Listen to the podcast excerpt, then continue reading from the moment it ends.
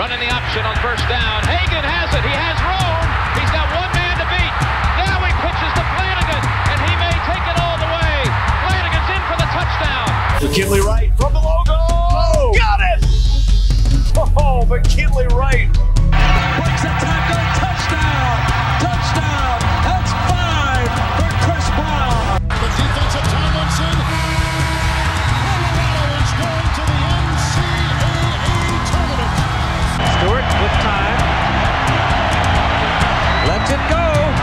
Got three people down there. The ball's up in the air. Caught! Touchdown! Caught by Westbrook for a touchdown! I think they like my Colorado swag. Cause when I'm in that play, I don't really, I don't really know just how to act. And when I'm in it go, you know I'm acting bad. Welcome into the DNVR Buffs podcast presented by the Colorado XOs. I'm Henry Chisholm. Today, we're going to talk a little bit about the uh, nine game conference schedule that the Pac 12 has and why, first of all, it should be changed to an eight game schedule. But then also, I have some other thoughts about why exactly I think this would be fun for Colorado. Um, and it's because I think that you could justify scheduling a game with Nebraska every year. Um, but we'll get into that later on. Uh, first, though, I want to talk a little bit more about the presenting sponsor of this podcast, the Colorado XOs. Um, like I said, they're, or I guess I didn't say it, but uh, I'll say it now. They're a rugby team based in Colorado. They train out at the Rugby Town National Training Center in Glendale. And the idea is that they're going to take athletes from other sports, from baseball, from football, from basketball, from track and cross, country, and all those. Uh, I think there's like wrestlers, and teach them how to play rugby. And the idea is that like they're very good athletes. They may not have made it to the highest level of their sport, but because rugby's still growing in the United States, maybe they can make it to the highest level of that sport instead. Um, and to do that, obviously, they get onto that U.S. national team that trains at the same facilities. It's a cool thing. You can follow along with DNVR Rugby on Twitter, the DNVR Rugby podcast, or uh, read the written content at thednvr.com. Um, yeah, let's just jump in. Um, like I said, the reason that I did this is because I uh, I I, I want to find a way to play Nebraska every year. Um, and I think that if you did switch from a nine game conference schedule to an eight game schedule, I think it'd be a lot easier to get done.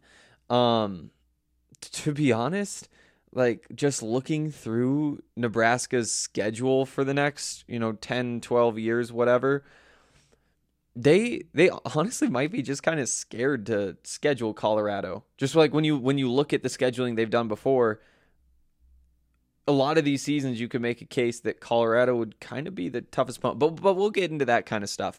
Um, the big reason, and this is something we talk about a lot, uh, the the big reason that you would want to switch from nine game to eight game schedule is just that it it stops the cannibalization.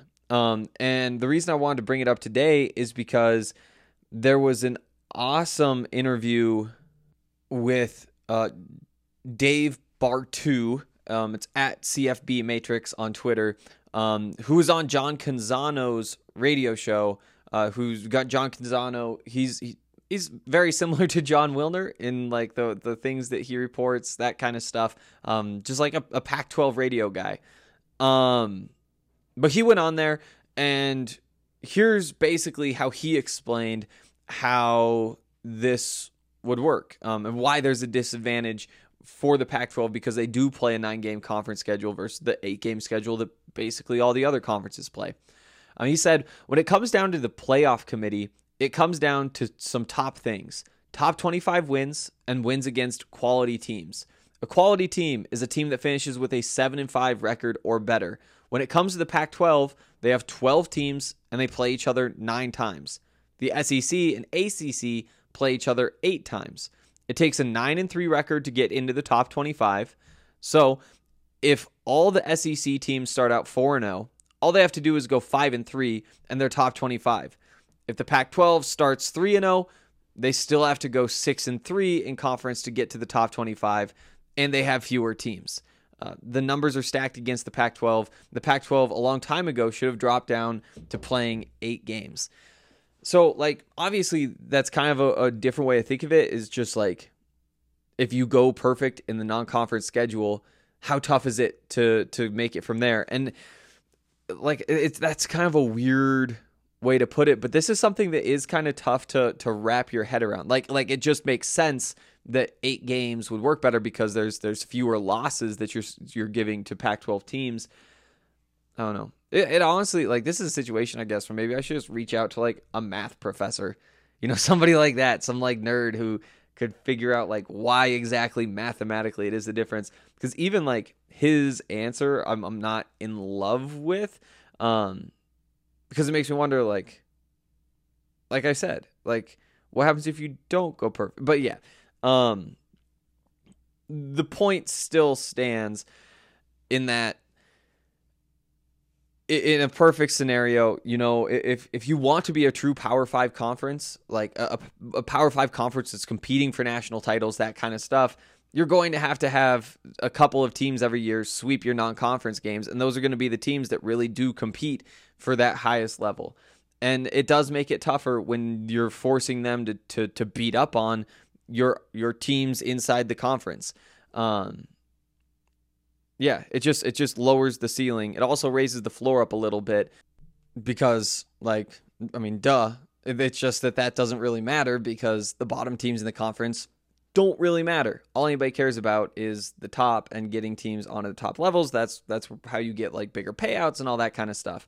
Um, so yeah, but we've talked a lot in the past about why the eight game schedule just makes more sense. And I guess before we move on to some of the newer conversations about this that I want to have, it is worth pointing out that the reason the Pac 12 did it this way is because you make more money, um, because you have extra games to sell, which makes sense. The problem is the if, if the the the nine game schedule means that the conference is going to be held back, which again, like based on the the the stat nerds, they confirm that this really is a bad thing. And you know, that over time can kind of wear down the perception of the Pac 12, meaning that fewer people want to watch the games. And so maybe you wind up making about the same amount of money in the long run because, you know, the the rights are worth less because people want to watch the games less, even though you get to sell more of them. Um, so there you go. But I do want to talk about what the Buffs would do because obviously that opens up another week on the schedule. And I, I think the first thing you look at is just making the Nebraska game a thing again.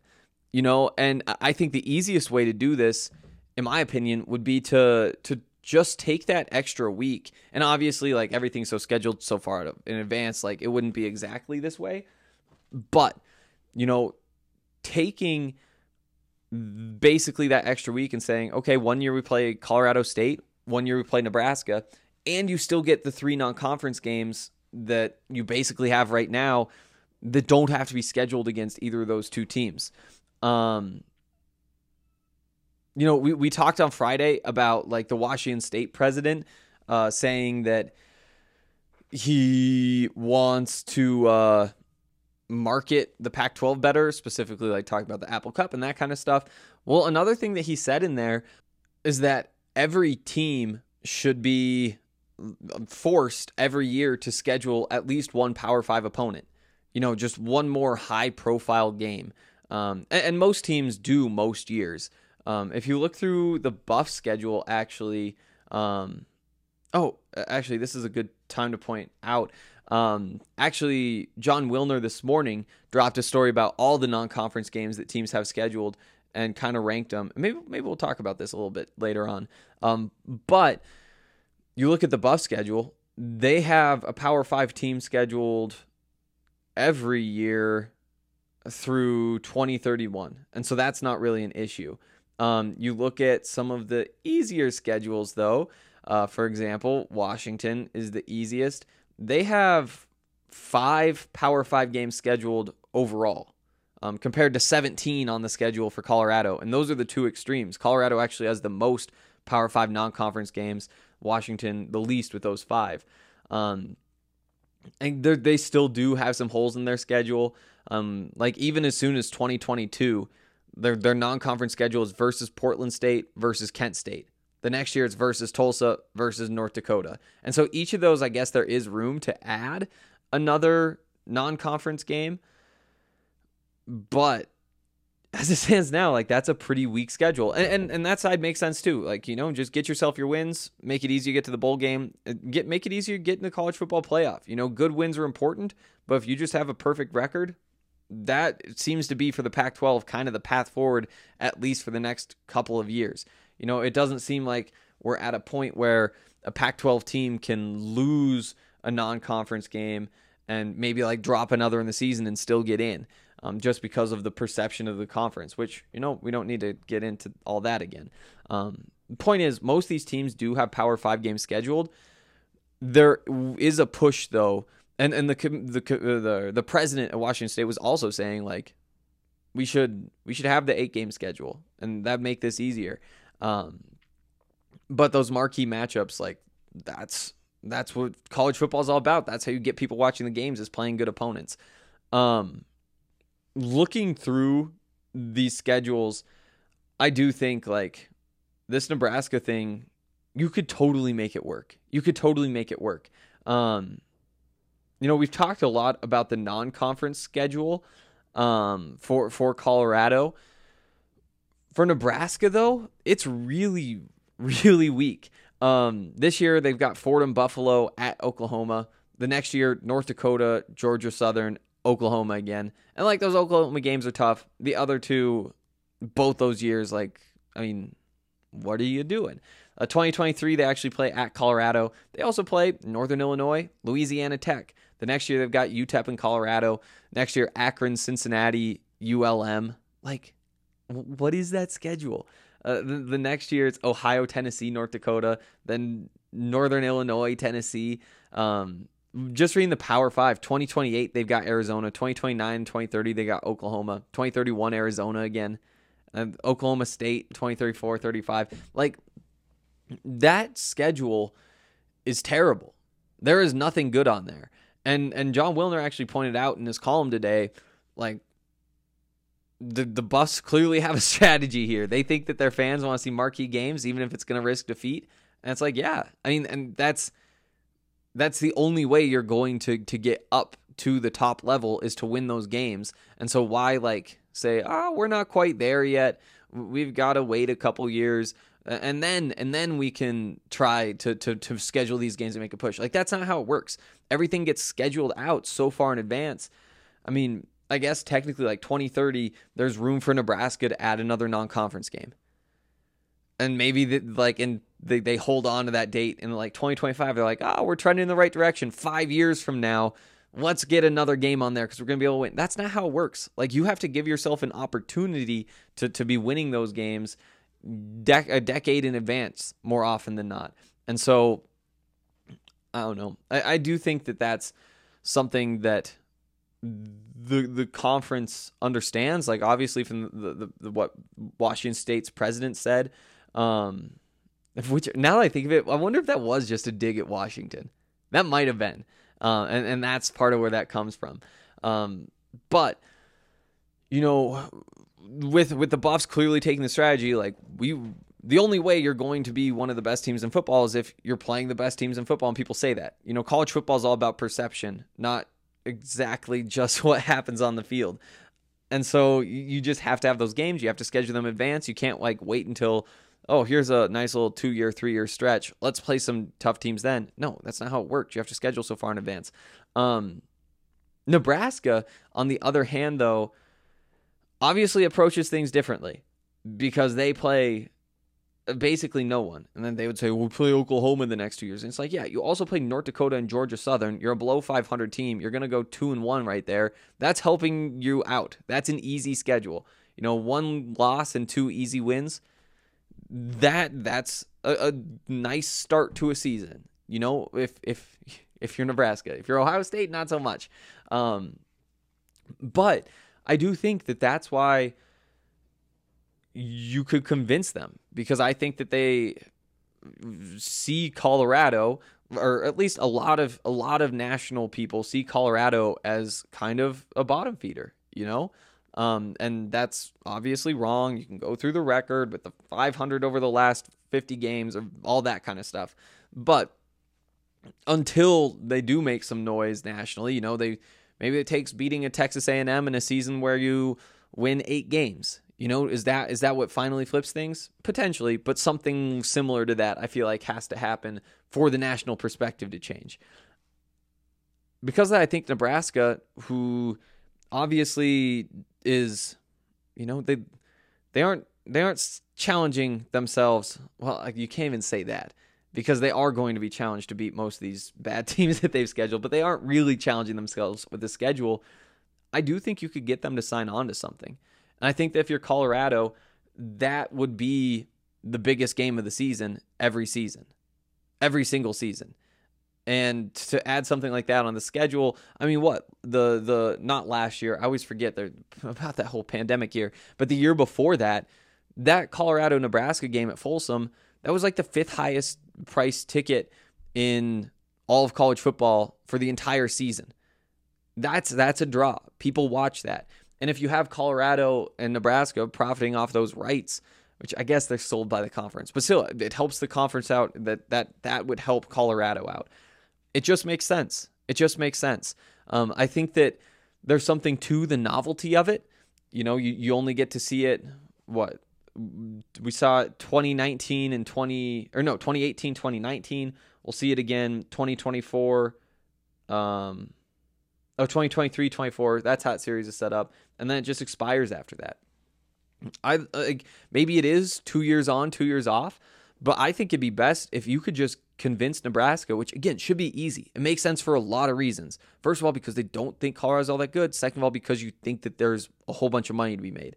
Um I think that if you could get that every other year with Colorado State, it it would just fit together really well. Um, because you would have those years where you have the tougher schedule, you have the extra Power Five opponent, and you also have the years where it's like, yeah, we'll take a win right off the bat against Colorado State. Um, and because of that, you know, like I said, you don't know what kind of team you're going to be in 2030. You know, you're you're hopeful that by then everything is rebuilt and, and you're right up there with Clemson, Ohio State, and Bama or whoever's replaced those teams. I mean, Colorado is ideally replacing one of them. You know, the odds of that, just because there are so many Power Five teams and those ones who can really compete for those spots, you know, there's there's five out of the 65 that really compete, and that's what one in 13. So is Colorado one of those one in 13 in 2030? Who knows? But that's what you're shooting for if you're not, and, and 2030 is the year you hit Colorado State instead of Nebraska, you feel pretty good about it. And I think that more than anything, playing these tougher opponents, it isn't necessarily about playing them that season. Like that's obviously what's going to propel you up the rankings and that kind of stuff. But I do think that if if it is a Colorado State year, the fact that you beat Nebraska the year before, that's still going to be on people's minds. That's that's what legitimizes kind of the program is those consistent wins against, you know, I don't want to call them like a good team, Power Five teams, consistently beating Power Five teams. And when you have that reputation, it's easier for people to be like, oh, you know, sure, it was you only beat Colorado State and them in a non-conference schedule. Well, guess what? You were 11 and one doing that, so guess what? You're in a college football playoff, and and you don't have those reservations because um, you, have seen in the past there is that track record that's kind of built up over time, which for Colorado at this point hasn't been built up. And I think that's part of the reason why the national perception is what it is. Um, so yeah, having an alternate between easy win and you know you can't call Nebraska an easy win in 2030 because you don't know what they are going to be either. They have the resources and stuff. They should be a good football team because they have so much to sell to recruits. Um, not like recent success, but just the historical stuff and all that. Um, but yeah, I, I really think that that would be something that would be doable if you were just playing an eight game schedule because, you know, actually scheduling things is always going to be difficult. That's just the way things work.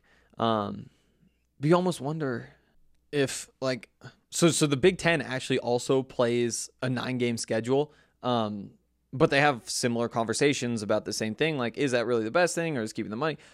You know, the, I think it's the ACC, the SEC don't play the nine game. I think they're eight, and I can't remember if Big Twelve. I think they're eight. But but but the point is, if the Pac 12 were to flip, which it sounds like there's some momentum there, again, like logistically got to figure out, would these other conferences flip? And if that were the case, that could make it really easy to schedule something like this.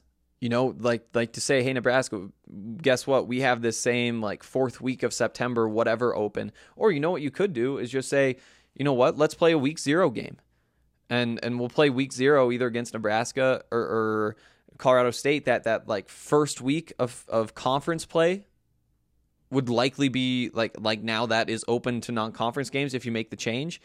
Maybe just take that as a bye week right there every year or at least for like the beginning of this deal, and then you figure it out down the road. Um, so I don't know. I think any way you can find a way to to play Nebraska more is just a good thing. Like again, I think the novelty of it is probably why it was a top five ticket price last year. But if you were to play that game every year, I bet it's top ten. I I think that it would be top ten because people really want to see that game. And playing that every year, people want to tune in and watch that kind of stuff nationally, um, which you could see in the ratings last year. So, those are a bunch of thoughts on all that kind of stuff. Um, we're going to take a quick break, get into a DraftKings pick of the week. Uh, first of all, I want to remind you guys there's still time to sign up for the DNVR Golf League. That's going to get started in like a few weeks. Uh, play Mondays, Tuesdays and uh, you play at uh, different course every week. Cool courses like Fossil Trace, some others. Um, so definitely check that out. I think if you just go dnvrgolf.com, it'll take you right over to all that stuff. Uh, so yeah. Also want to give a shout out to our friends over at Breckenridge Brewery. Um, we really like all their stuff, which we tell you about all the time, but we like it even more now because they're giving 1% of all their profits this summer to the National Parks Conservation Association. That's right, if you buy one pint or a pack of Breck brews, you're donating that 1% to our great outdoors. Also, um, they have a bunch of cool things going on. They actually so for the the I think it was the Avs game on Saturday. Is that right? No, the Nuggets played Saturday either Friday or Saturday, they came down to the bar. They brought like so so they're doing a giveaway with the thirty thousand dollar Escapade trailer I've told you guys about. You can go to breckbrew.com slash ingoodcode to to uh, like you know get in on that. Um, but they brought it down, parked it outside. Everybody had a chance to check it out, and uh, it was very cool. It was very cool. Um, I think they were giving some stuff away. I think they might have been giving like free beers away. I can't remember. I'm I can't remember. Uh, but uh, they've got a bunch of other cool stuff going on. Um, the big one though, and again, you should definitely get in on this. It's this trailer. It's like a camping trailer. It pops up. Uh, it's uh, like also gets small to make it easier to bring places. It's a cool thing, uh, and it's also worth thirty thousand dollars. So, like I said, go to breckbrew.com slash ingoodco. Um, that's I N G O O D C O. And uh, make sure that you tag us and stuff uh, when you submit your entry. Um, and definitely get in on that. It's a chance for free to win something that is worth a lot more than the nothing that you have to pay to get a chance to get it. Um, also, uh, DraftKings Sportsbook is not only my favorite sportsbook, but also America's top. Re- oh, oh, I'm not supposed to say that one yet.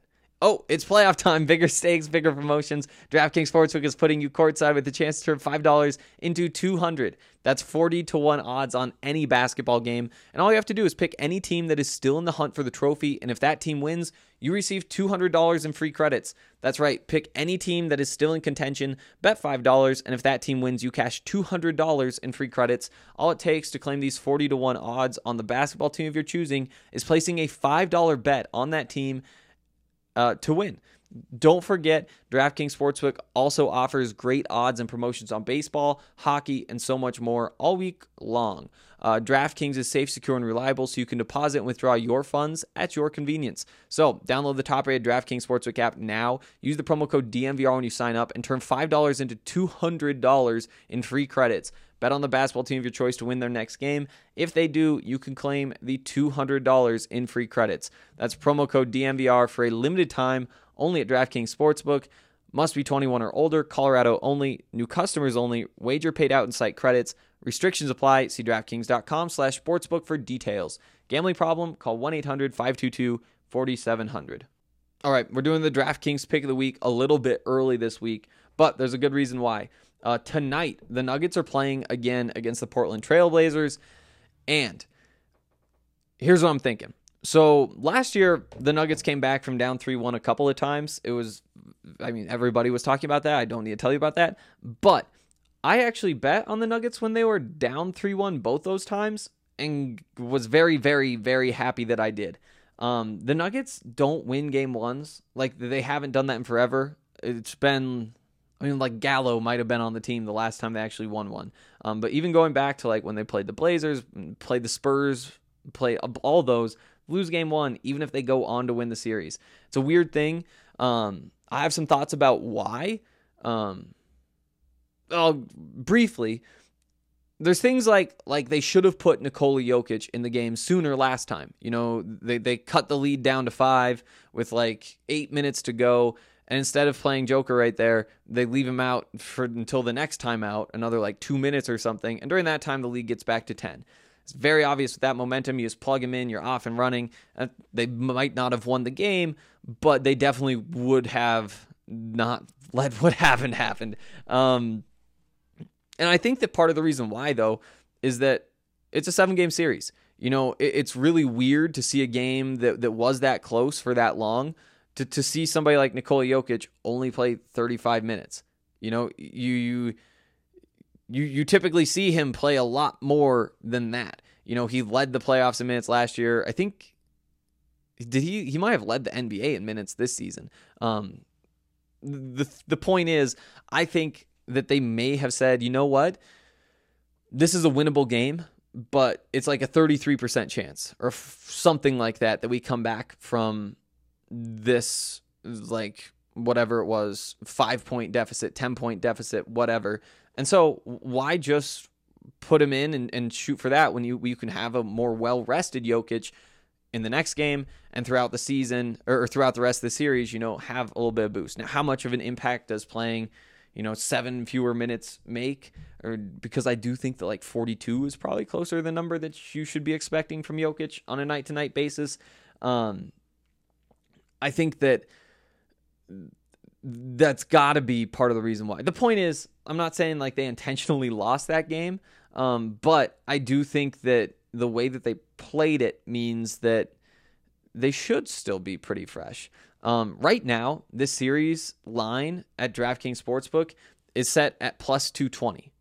So you can, uh, if you bet 10 bucks, it'll pay out $32 um, if the Nuggets come back and win again, I'm I, I think that the Nuggets are going to go win tonight, and I think that this is just going to be a game or a series that that goes seven games. Like that was a. Uh, I mean, the Nuggets looked kind of dominant in the first half. The the Blazers got super hot in the second half, which is a thing that just happens when you play that team. I think that's a good bet. That plus 220 before this game tonight, especially because if they win, even up the series, I guess at that point the, the home court advantage flips, and so it's three games for the Blazers and two games for the Nuggets. It's not the same as like the four and the three that it was before. But still, that that buyout option is going to be decent. Now, if they lose tonight, then yeah, you're you're gonna need to to get a couple wins pretty quick. Um, but you know, I, I, do think that this is. I always thought this is probably going to be a series that takes a while to be decided. Um, and the fact that they lost the first game, like I don't love it, doesn't really change things though because splitting the first two games just always kind of felt like what happens here. Um, so that's the DraftKings pick of the week.